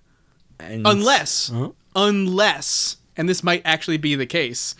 God i'm gonna i'm gonna hate it if i if i suggest a better book than this book is unless the idea is that Dodgson and his people are using Levine's tenaciousness and his passion and his own and letting him waste his own money to fund finding where site B is and their own and, and they need to have so they need him to be able to get access to information so that they can have a, a, a PI follow him which they do later uh, so that he can lead them to the island without them having to spend more than money than just having one PI follow Right, him around right. would cost. That makes sense. So that that could be pretty clever and smart, but otherwise it seems kind of like like uh, I, I'm hoping that's the case because otherwise it seems like a dumb move. That's like walking someone into your house and being like, "Well, if you could look into this room and prove I murdered someone in it, then I guess you can take me to jail." And it's like, why would you let someone in? Why would you do that in the first place? It's Black Cat. My problem with the Black Cat is they walk down there and she and you just go like, "There's nothing weird here." The the giallo film, Black Cat. Well, no, the Poe story. Oh, okay. But Well, um, my, my mistake. I just wanted to make sure our readers understood. the no the the Poe story and all of its adaptations. Okay. It, it, they almost always end with someone walking into a cellar and going, "Damn, how come there's a cat in these walls? I better tear it down." Instead of me being like, "No, no, no, no, no. This is my house. You don't get to destroy the walls in my house for a fucking animal that I don't like, that I don't know how got in there. Maybe there's a Are you going to tear down my walls cuz you think there might be rats in them? Where's the rationale here? Don't do that. That's what this feels like why would you why would you invite someone to see the thing you want to keep them from seeing mm-hmm.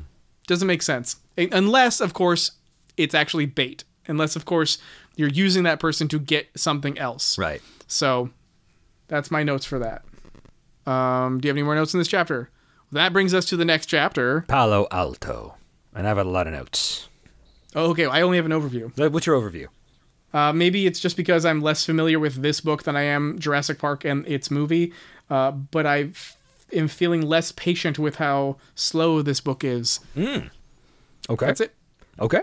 Well, it's funny because I really liked this chapter. Okay. Um, I, I, uh, but it also bugged me because this was the big, this was the big uh, culling of the former book. This is where he killed off his book to bring it in line with the movie. oh, Uh, Dr. Sadler used to be involved with Grant. No, she didn't. We we read that book and we called that shit out. She was engaged, was not a thing. Maybe in retrospect, but they're saying, remember like the movie? And he put his hand on her butt and they were a thing. Ah, that this is a sequel to that. Um, I'm like, what is this into the Dinoverse? Gennaro is dead, conveniently killing his book's loose ends. It's like the fucking end of The Godfather. He's just taken out everything that doesn't mesh right. we get the introduction to Site B.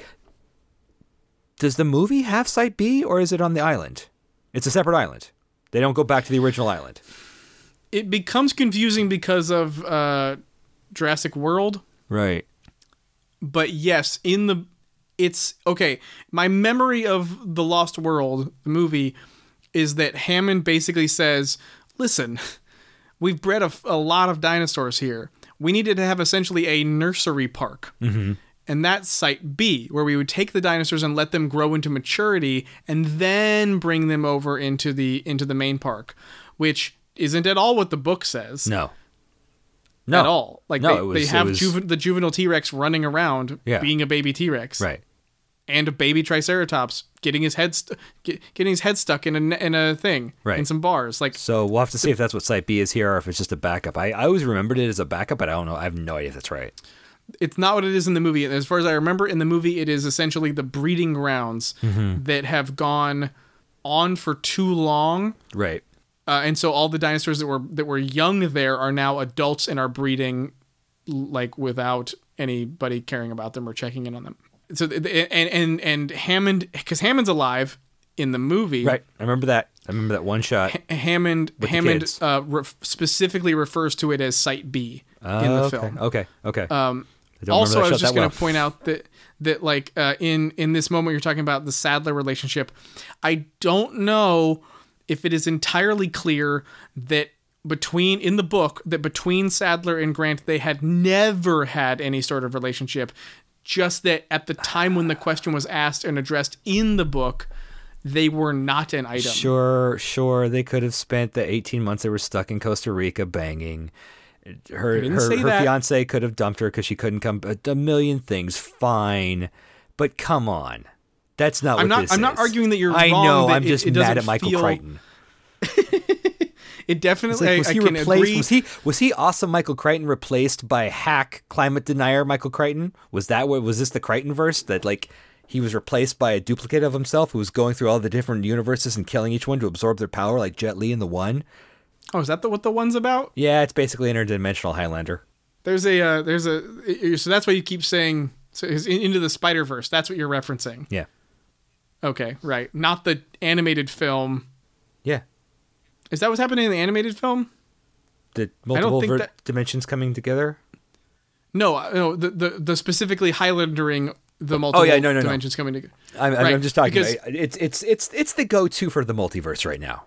Well, that basically the for the for the I- as far as I remember, the Into the Spider Verse Marvel crossover event. I'm talking about the movie Into the, co- Spider Verse.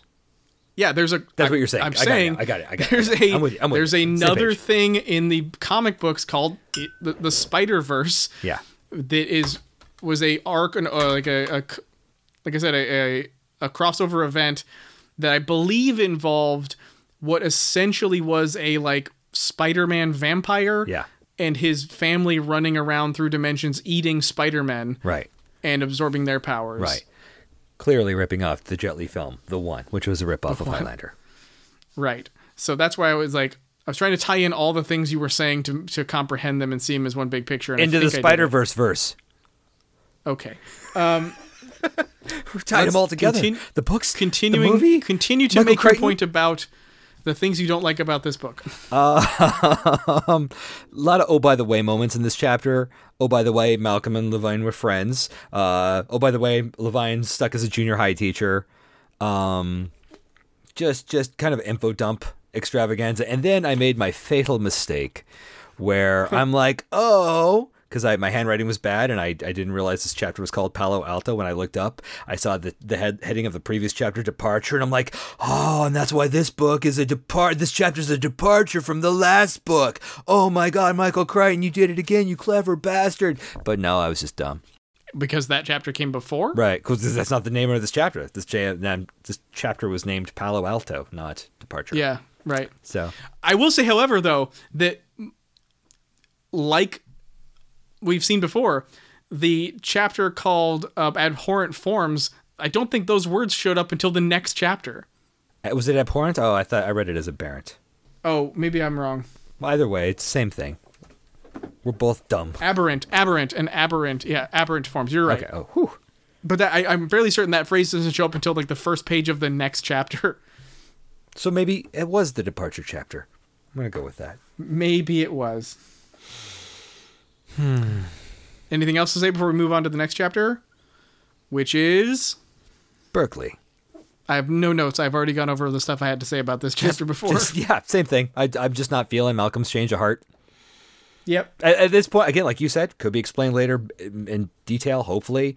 But right now, I'm just like, okay, sure. You need to get him on the island, and you spent 40 pages thus far, kind of not doing that, but maybe it'll happen. Yeah. Yep. All right, let's jump into the next chapter. The Lost World. I have an overview. Uh, mine was, did Levine die? And yeah, a that's s- my only. That's yeah. My my note is seems kind of fishy or suspicious to kill off this character you've spent so much time telling us about this soon, almost like he's not dead. Hmm. Which I don't. I don't like object to that kind of storytelling. It just No. also feels like it's a bit early to try to pull this off. Right. Like, especially when there's so many more chapters of exposition coming. Um, that's my only note. Yeah, that's just seems odd. So then that brings us to School. oh goody. Oh my god, I was not a fan. yeah, Um, summarized, I think, uh, or not summarized, concentrated into my single note on page 52. Kelly is a brainer. Fucking Yeah, really? Like, I have no doubt that Michael Crichton was mocked. He was. hey dude. He was fucking giant. He was almost as tall as Shaq.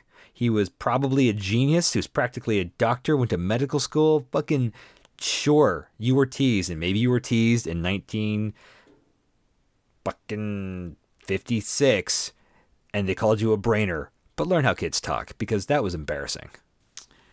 Okay, fine, but I'll see your brainer Okay. with Hoggy Hoggy Hogwarts. Hoggy warty Hogwarts. Excuse me, Hoggy Warty Hogwarts. Teach us something, please. Whether it be young or old or something with scabby knees.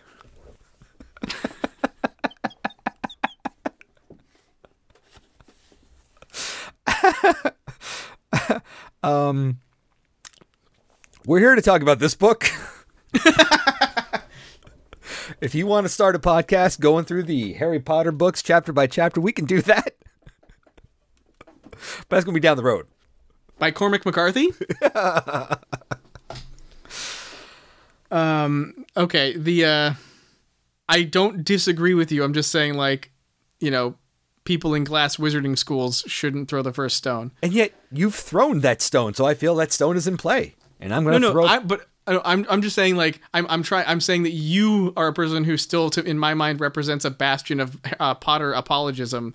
So, like, it, it, it's all up in the air. I don't know how I feel yet. Okay, cool. Agreed though. It does seem it it also it smacks of like Back to the Future, which is in sometimes set in the 50s. So maybe Fucking a brainer. Kelly's a brain. And then Kelly and Arby sitting in the bath doing math. What the fuck? Did, these Doing were meth? not the insults of seventh graders. I mean, R- RB or JB, J, whatever his fucking initials are. Is it RB? It's RB, right? Arby, Yeah. like like a like a like a beef sandwich. Right, like a beef sandwich. Uh, he called them jerk offs. And I'm like, that was the one moment, like, right, great, okay, that I'll buy. And then everything else was stupid. Now, again, uh, admittedly, I was pretty oblivious in school. so maybe this passed for. But everything I heard was nothing like this. Yeah, I've definitely got like And I was pretty close to school age. I was a little older, but a little pretty close to this character's age when nothing, never a brainer. God, no. t- take a bath in their math. the fuck? I I, I, mean- I, understand the need to rhyme as the ultimate expression of uh, dissension and insult, but when you're like eight, not when you're in seventh grade, Yeah, it's got a ring around the rosy kind of feel to it. right? where it's just like this is a children's thing, a very very young children. Like these kids are prepubescent, if not pubescent. Like they're gonna start making jokes about each other's changing bodies, Yeah. not about math. Math in the bath. yeah, so weird. Uh, That's I mean that's it because this chapter just I just kind of wanted to get through it. I didn't. Okay, this, these are not the kids in the movie, right? Are they amalgams or something? Because it's I his think daughter, right, in think the movie. I th- I think they're amalgamated. Oh Jesus! um, they uh, yeah, in, in the movie, Kelly is his daughter. Her name is Kelly. um, yes. okay, Uh, my memory is that her name's Kelly. right. because there's a there, there's a there's a moment I think where it's somewhere when like Malcolm figures out that they shouldn't use the high hide or something like that because the dinosaurs can like they'll fall or something like that and he goes he says or something like Kelly Kelly Kelly Kelly Kelly like he, he you know because it's He imprinted the name. Sure. yeah yeah and he goes like no no no no we got to get low we got to get low Uh, we got to be on the ground something like that he Yeah, has I this can whole hear- like no, no, no, no, no, no, no, no. We gotta get, we gotta get low. We gotta get on the ground. we gotta go to the ground. We don't want to be high. No, I don't want to be high. And she, I remember that moment because the actress who plays Kelly is just like, but you just you just told me we needed to go up, and he's like, no, no, no, no, no. I, I, I was wrong. I was mistaken. We gotta get low. Oh, things have changed, honey. Um, it, fucking a, a Goldblum is so close to a Williams. A Williams. It's too close to a Robin Williams. Oh, oh, oh. What? He doesn't. He doesn't do the shouting, but the mumbling. Yes. yes. Uh, is but when, much the, when uh, Malcolm gets gets breath anxious and nervous, though, yeah. When Yeah. Mm-hmm. but when Goldblum gets like, you know, no, no, no, I, I don't know. There's no fat lady. I don't hear no fat lady. You know, it can like it can lead into that pretty easily. Um, anyway, That was really fun. I like that. Dude, I- I- Goldblums. I hate. Uh, I really hate kids in these books. I don't know about the first book as much. Um, they didn't feel as forced. they didn't feel as They felt like a bad decision. Like fuck, really? yeah, And we could all like we could all kids are agree that. generally. Yeah. you, you tricked me. I was taken out of context. Um, Not by me. oh, it was very deliberate. But uh, but here they are encouraged nauseatingly. Yes. And it's like, boy, I sure like having these super smart kids around and they they belong here. They're they're Jason Todd's maybe? I don't know. I kind of want to believe that they're they're deliberately sh- annoying because, like I said, like I think Malcolm's supposed. I'm I'm starting to warm up to the idea that Malcolm's supposed to be deliberately annoying, but I don't I don't actually think that about the kids. See, I Um, feel like it was it was Hey Michael, it's Steven. We want to make a sequel. This movie was huge. It needs to have Malcolm back. It's got to have kids somehow. They have got to go to an island. It could be a different island. Maybe because they've we've already done it the first one. We got to go to a new place. Make that happen. Yeah, you got 6 months. I think it's probably more, even more broken down than that. I think it's probably like Goldblum's a hit. He's gonna sign on for almost nothing. He was he's he's what everyone talks about when they talk about the movie. Um, we thought they'd talk about Sam Neill, but no, Malcolm like like uh, Jeff stole the, stole the show. Uh, and when we break down what's important about sequels, you got to hit down your, your like three main things. So you got your lead, you got it has to appeal to kids because that's our big market for selling merchandise and getting because kids love dinosaurs. Um, and then the third thing is it's got to be on an island because that's what that's the aesthetic people expect Right. from Jurassic Park. So you make it work, but those are what we need to proceed with a film. We need island, Kids. Jeff Goldblum, and a and a kid. And then your Michael So Christ is sitting there looking at those like essentially, you know, line readings. It's and writing going, prompts. Yeah, writing prompts. Just, okay. I, I could use yet another house. Yeah. Or a couple. Sure. But uh yeah, the uh I don't like the kids. I mean, I, I don't I mean, I maybe I'll like them eventually, but like I don't I, I didn't like the kid. I think the kid is the weakest part of the second film. Not the actress, I want to make that clear. Nothing against her. But the addition of that character and the way that character was constructed, I find Okay, the thing about that character is that she employs gymnastics to kill raptors. I remember that. and That's, and that's a standout. that that it's like it's like uh it's like a it's like a Cannon film all of a sudden it's like it's like you're watching this nor like a movie or, or something that could be normal but then you have to also deal with no no no sylvester stallone has to arm wrestle to get his son back and it's like why and they're like shut up he's a truck driver I'm like i don't know why i'm any of this information is relevant is this an improv show I need an occupation and a crisis. Truck driver needs his son back. Okay, what can he do to get that back? Arm wrestle. Okay, I heard truck driver, arm wrestle needs to get his kid back. Okay. Anybody else have any other ideas? dinosaurs. Okay, I heard dinosaurs. Any? Uh, I need a vocation. Gymnast. Okay, I heard dinosaurs, gymnastic, dinosaurs. Anything else? Anything else? Hawaii. Okay, so gymnastic, dinosaurs on an island. Okay. Um. All right, here we go. Freeze. the uh, Just so own that's it. That that's was great. So it's like like it's, it, it takes this movie that otherwise could be kind of cool. Like you're talking like think of, think of it this way: you've got Steven Spielberg, you've got ILM, you've got a whole bunch of budget to make the dinosaurs even more spectacular. You've got Julianne Moore, uh, you've got Vince Vaughn, you've got like you know a cast and a crew that built itself up in, in a concept that's not bad Right.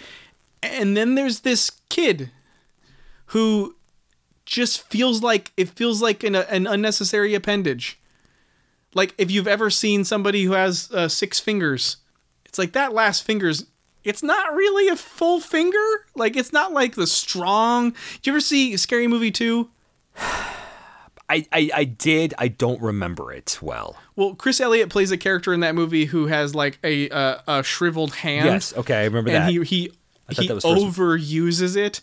And there's a moment where I think like I think it's David Cross is like or somebody is, is like gonna fall off of something and they're like we I need your help I, please please pull me up and he says take my strong hand and he gives him the the shriveled malformed hand that's what this kid feels like the a ves- kid is a like vestigial the, character. it's a vestigial character that is only there to help the plot. Like it serves its purpose, but it's withered and it's like unhealthy. Yeah. uh, I don't. It just it just feels like it's it could it could have been. It, it just isn't the best. It's Right. just not the most of actually the most efficient at what it's trying to do. Um, so anyway, I. I am. I, I guess I'm preparing myself to tolerate the rest of this book with this fucking kids. Yep. That's the end of my notes for that chapter. Okay. Uh, the next chapter is Tag. I have an overview.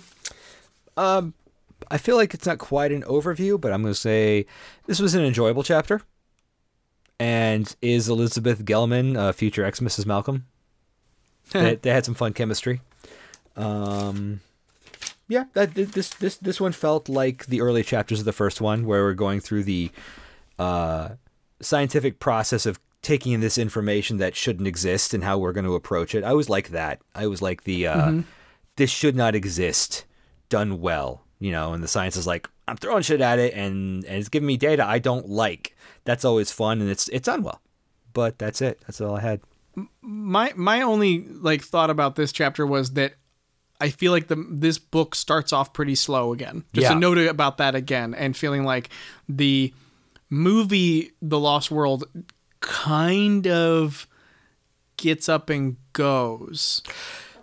Um, like it, it it starts off with the scene from the beginning of the first book with the kid on the beach getting eaten by compies. It moves to Hammond and Malcolm, two characters that died in the book, having an interaction about uh, how there's a new park and M- Malcolm being like, "This is insane, John. You you can't do this," and then. Malcolm getting roped into going to the island to rescue Harding, his girlfriend, Right.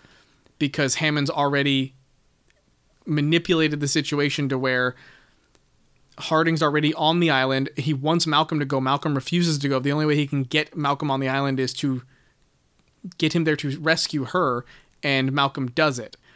Uh, and then the rest of the movie happens. So the only setup in the in the movie is Malcolm needs to get to the island to save his girlfriend or to res- to get her off the island. It's not even save. It's because she's not a damsel in distress, distress in the movie, but to like extract her uh, from a environment f- fraught with danger, and uh, and and through that uh, process, we learn about the kid. We learn about gymnastics. We learn about the the high hide and the creation of the of the vehicles. But we get to the island pretty fucking fast. I I And I, this book is take feels like it's taking a long time to do that. I think this chapter, if you spent like the first chapter or prologue convincingly explaining why Malcolm was alive, and then having him work in a lab with Gelman, and they get this sample, and she's reading off the shit, and he's getting he's getting his PST PTSD flashbacks of like, oh shit, oh shit, oh shit, this sounds like dinosaur. Oh shit, you could go from there, get to the island a lot quicker, and have a much more engaging, quick, interesting story. Mm-hmm. And Also, I would love to know how these NDAs are still in effect, even though InGen is bankrupt. Oh, I think it's the Costa Rican government at this point. Oh, is that who it was? I feel like it. Well, then you- we'll wh- give you what- your what- what freedom, but we got all this. What What what would they possibly fucking do? Like where what could they possibly do? would they? what the litigation could that? What- Once you yeah. once you get away, how could they like force you to come back? Yeah, are they to- going to extradite you? Yeah. Like the the United States government would have to agree to that. Yeah, Like your crimes would be have to be so heinous. right. And you could you could actually argue in this situation that the crimes are uh the the breaking of the NDA, you were you were blackmailed into signing it, so it's irrelevant because of that. Secondly, you're actually you're, the information you're sharing is for the betterment of public safety. Unless like when InGen went bankrupt, all their secrets were sold to someone who bought them out, and I don't think, but, but, that would that, that wouldn't- would be the big bad, and that's not been established.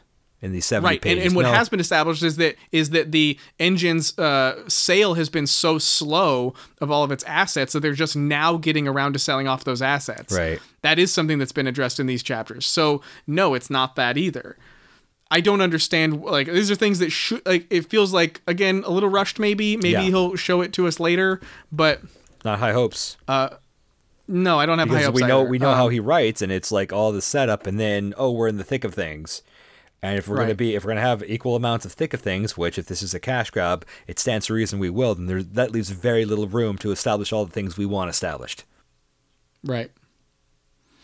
Yep. All right, that brings us to the last chapter of our first episode of The Lost World. thorne I have a page note on page 467 what's your page note that the vehicles they're constructing are described exactly as they are in the movie. oh that's cool Yeah, it's actually really cool. do you think that's a we need something that can be a toy that we sell Um, I don't know, but I think they're a pretty cool thing in the movie. Like, um, the, I mean, this movie came a out to video around the same time I was working. I just started working at Suncoast as like one of my early jobs. Um, so I certainly was not in the realm of what's big in toys right now. So I don't even know what the merch was like for this. My brothers, you know, got a whole bunch of JP toys when the first movie came out, and I saw Right. those, but I didn't. I had no experience with this movie's uh, merchandising was like. I don't remember this movie's merchandising at all. I remember, uh, but I do remember the movie having like that. The it's a big set piece. Mm-hmm. It's a big action moment in the film w- with these with these vehicles. I remember there's like a big piece with the trailer and them stuck inside it as it's going over a cliff. Yes, Um, and Toby from The West Wing dies there, I think. yes. but not much else. But that's that was interesting. Like it's uh, that's that's one of the things again, like like with the last book that I'm going to be doing while reading this book, which is going through it and noticing things that are similar. Sure. Like I know for I know that the high hide shows up later. I know that because they're constructing it right now, Right. in this chapter. But uh, also, I'm fairly certain it's one of the chapter breaks for our segments.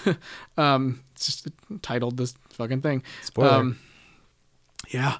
So, um, enjoying that. I'm enjoying that part of it where I'm like, oh yeah, this, this is a cool. It's cool to see what was what was carried Retained. over because yeah, so many strange things aren't or are, and it's just I'm very fascinated in that aspect of reading this book.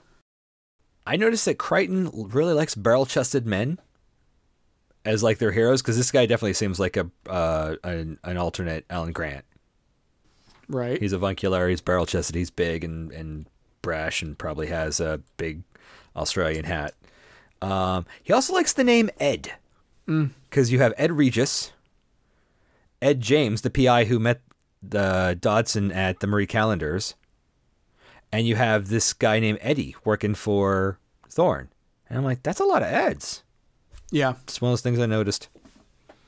Yeah. Um, uh, we also have this last little bit here about uh, Adam Levine being alive.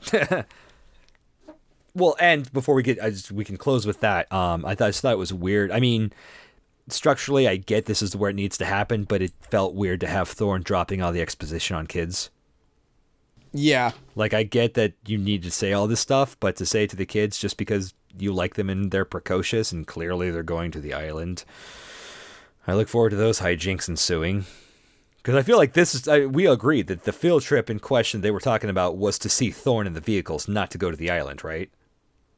Probably. So that's just going to be ridiculous. And what are you doing here? And womp womp danger. Uh, yeah, I'm. prove me wrong, I'm Michael really, Crichton. I'm also apprehensive that there may. I'm really worried there's going to be some sort of spoiler that Kelly is Malcolm's kid, and that that's Oh just gonna, no! and that that's to pop up, and he's to be like, and th- I'm just really worried that that's to Oh, happen. Shit, because they've mentioned her mom being kind of a flake, Yes. but they have they mentioned her dad? No. Oh fuck! Oh fuck! She has a sister too, because that's where her hand-me-downs came from. I don't know, man. I'm just saying, like that's that's what it is in the movie. Maybe maybe it'll be something where it's like ah, I don't know my dad, and he's like, oh well, I, I like kids, and uh, you you could. I was a sperm ha- donor once. We could have. Oh no, I just meant that they could just have a bonding moment where it's like Grant and the kids in the first movie. Right. and not an actual familial relation. yeah, I don't want this to be like The Hangover 2 where it's just the same book. Hangover 2 was the worst book. I didn't enjoy reading it. No. I've never read it. Wow. Guess I'm more well read than you. Yep. You're the well readest. I'm the one who well reads. the uh I, I yeah, but so then like Adam Levine alive at least for the moment. Um Ted Levine is still kicking. I guess I was right that it's too early to kill him off. Yeah.